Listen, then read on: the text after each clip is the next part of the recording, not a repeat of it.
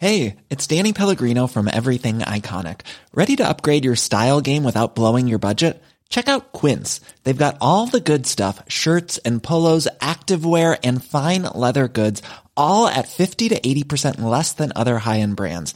And the best part? They're all about safe, ethical, and responsible manufacturing. Get that luxury vibe without the luxury price tag. Hit up quince.com slash upgrade for free shipping and 365 day returns on your next order. That's quince.com slash upgrade. Welcome to the Financial Times Big Read, a weekly podcast featuring the best of our long form reporting from around the world. I'm Anna Dedder from the Comment and Analysis Desk. Turkey's President Erdogan has seized on last year's failed coup to push through a second revolution in governance that cemented his grip on the country, says Mehul Srivastava.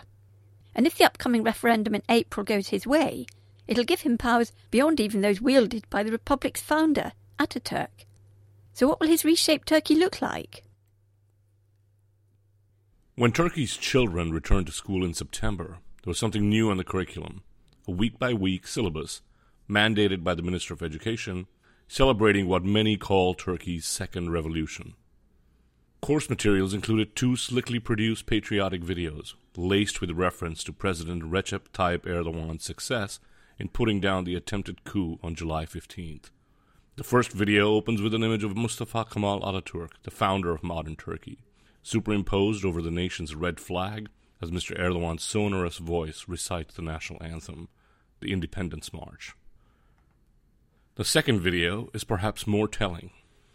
It's a cinematic recreation of Ataturk's triumph at Gallipoli in 1915, a victory that set the stage for the creation of modern Turkey, and it segues into images of the violence of last year's coup and Mr. Erdogan's moves to quash it. The message is clear.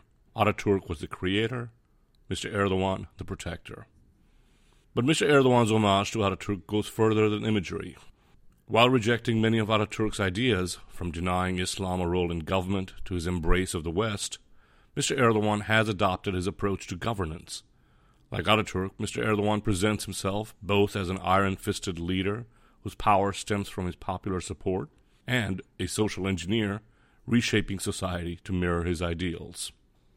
Soner Çağaptay, director of the Turkish research program at the Washington Institute for Near East Policy, says this was a gradualist process which got blessed after the failed coup, which is now being presented as a second revolution or as a second war of independence. This is a top down Ataturkian societal engineering. It doesn't share the same values, but it shares the method the Ataturk who defeated the Christians and the outsiders, he continues to live on, but not the one who liberated women and created secularism. Mr. Erdogan's revolution is not yet finished. On April 16th, Turks will vote on its final act, a referendum designed to create an executive presidency endowed with powers that even Ataturk never held. With most of the levers of state in Mr. Erdogan's hands, he would be able to issue decrees nearly impossible for Parliament to overturn, while having oversight on budgets, judicial appointments, and cabinet assignments. A win would extend Mr. Erdogan's power at a time when Turkey is contending with terrorist attacks, instability in neighboring Syria, and an unstable economy. The additional powers would give him the tools to reshape this NATO ally into the country he envisaged in the early days of his premiership a republic with Islamist ideals, supported by a loyal state apparatus. Mr. Erdogan says the change is long overdue. His opponents, shriveled from years of electoral losses, say it emasculates Parliament and formalizes Mr. Erdogan's majoritarian style of rule. In the months since the morning of July 16th, when the president made a defiant appearance at Istanbul's Ataturk airport in the final hours of the failed coup, Mr. Erdogan has also appropriated a weapon Ataturk himself wielded the purge. It began even before the coup was fully defeated as rebel soldiers hid in the forests and vanquished generals headed for the border. Seven months on, it continues. A one time ally of Mr. Erdogan, who was recently turned away from the gates of the presidential palace in Ankara, says Purges are as old as Turkey itself. This one is no different. My friend, Mr. Erdogan, he means, sees a threat, a real threat, and he must combat it. What is worrying is that this one seems never ending and no one feels safe. Mr. Erdogan describes the purge as necessary, a painful cure for the cancer that had gripped the state. The first targets were mostly the mutinous factions of the military who were accused of loyalty to Fethullah Gulen, an imam living in self imposed exile in the US. Once an ally of Mr. Erdogan's, Mr. Gulen and his movement managed to weave themselves into the fabric of the country, including the police, the judiciary, academia, and the armed forces. Mr. Erdogan blames Mr. Gulen for the coup, and in its aftermath, thousands of Gulenists were arrested, and tens of thousands lost their jobs. Jails spilled over, and detainees were tied up in school gyms, conference halls, and army barracks. According to Mustafa Akyol, a Turkish writer who is now visiting fellow at Wellesley College in Massachusetts, after the coup, there was some ground for cleaning up in the state. Even the main opposition was understanding of a limited purge. But soon it turned out that the government is using the coup as a pretext to build an authoritarian regime by purging and taming every institution in the country, from the bureaucracy to the universities. For most of Mr. Erdogan's 14 years in power, some of his ambitions were thwarted either by the vestiges of the secular establishment or the constraints of a constitution that sought to contain the excesses of a single powerful leader. He has been liberated from those shackles by the emergency powers that came into effect after the coup. That state of emergency, which senior ministers pledged would last no longer than 90 days, but still remains in place, granted Mr. Erdogan the power to rule via decree, with his decisions becoming law on publication in the once obscure official gazette, the journal of government decisions. Even the Constitutional Court, the top legal body, has demurred, saying it lacks the authority to examine or overrule Mr. Erdogan's decrees. Under previous governments, the same court felt differently. Now, every weekday morning, the Gazette delivers news of what will happen to Mr. Erdogan's rivals and critics. Academics who question the referendum are fired, newspapers that oppose him are shut down, journalists who irk him lose their jobs, Businesses he accuses of disloyalty have their assets seized. Teachers he accuses of siding with Kurdish separatists are banned from their schools. In an interview three weeks ago, a leading academic who opposes Mr. Erdogan's constitutional reforms said, I would talk to you freely and openly, but I don't want my name in the Gazette. Three days later, his name was in the Gazette anyways. It cost him his job, his pension, and his passport. Individually, the decrees seem small bore. One bans bankruptcy, another changes the application procedure for civil service jobs. But as a whole, they create the legal framework under which Mr. Erdogan has managed to bend institutions into obedience, creating a vacuum of manpower into which his own followers have surged. As government officials are fired, their jobs are given to those considered loyal to the Justice and Development Party, the AK Party, which Mr. Erdogan used to lead, according to a man in charge of hiring at a major ministry. He says, You get the application, and separately, you get a letter from the party recommending the applicant. That's it. And in two days, you get a phone call asking about the application.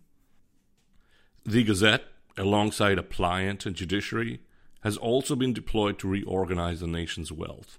Some $10 billion in assets were seized from businessmen accused of being loyal to Mr. Gulen.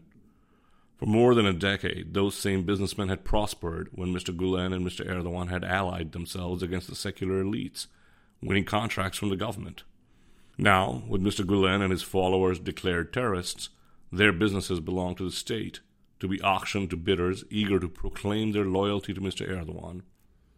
Galip Ozturk, owner of a bus company with a market capitalization of about $100 million, aims to bid for the assets of Koza İpek, a conglomerate whose listed units once had a market cap of nearly $6 billion.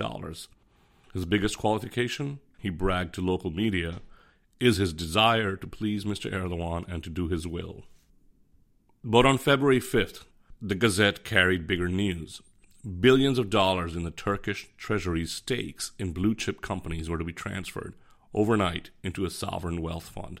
So would an $815 million credit line offered to a different state institution, but now to be administered by the fund.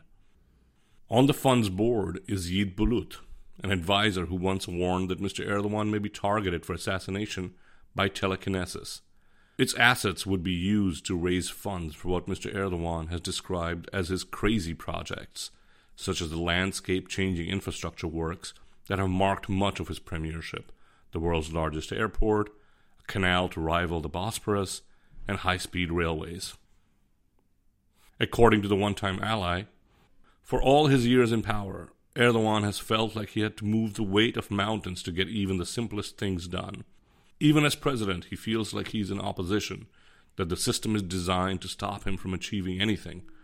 All of that changed on July 15th, and now he finally feels free to do what his supporters want. It took a full decade for Mr. Erdogan to remove a ban on headscarves for women in civil service jobs, a move that a majority of the country supported, against the wishes of the secular establishment. Only last week was he able to remove the restriction for women in the military, the former ally continues, it is the best example of why he thinks the state is against him on something so simple as a headscarf. Now he can do much bigger things. On a hill in Ankara sits the extraordinary presidential complex where Mr. Erdogan lives and works, its sloping Seljuk style roofs shadowed by the minarets of a mosque. While it has been vilified for its sultanesque cost, it cost an estimated $600 million, and lampooned for its size, maybe 30 times as large as the White House, the public are still welcome to meetings with officials and to the adjoining mosque. Its public spaces are lined with portraits of Mr. Erdogan, waving at crowds and cutting ribbons. Inside the palace, an advisor to Mr. Erdogan defends the referendum as a step towards making the president even more accountable to the Turkish people. He says, From the outside, Western critics see this as a power hungry government. From the inside, we see this as an ongoing struggle.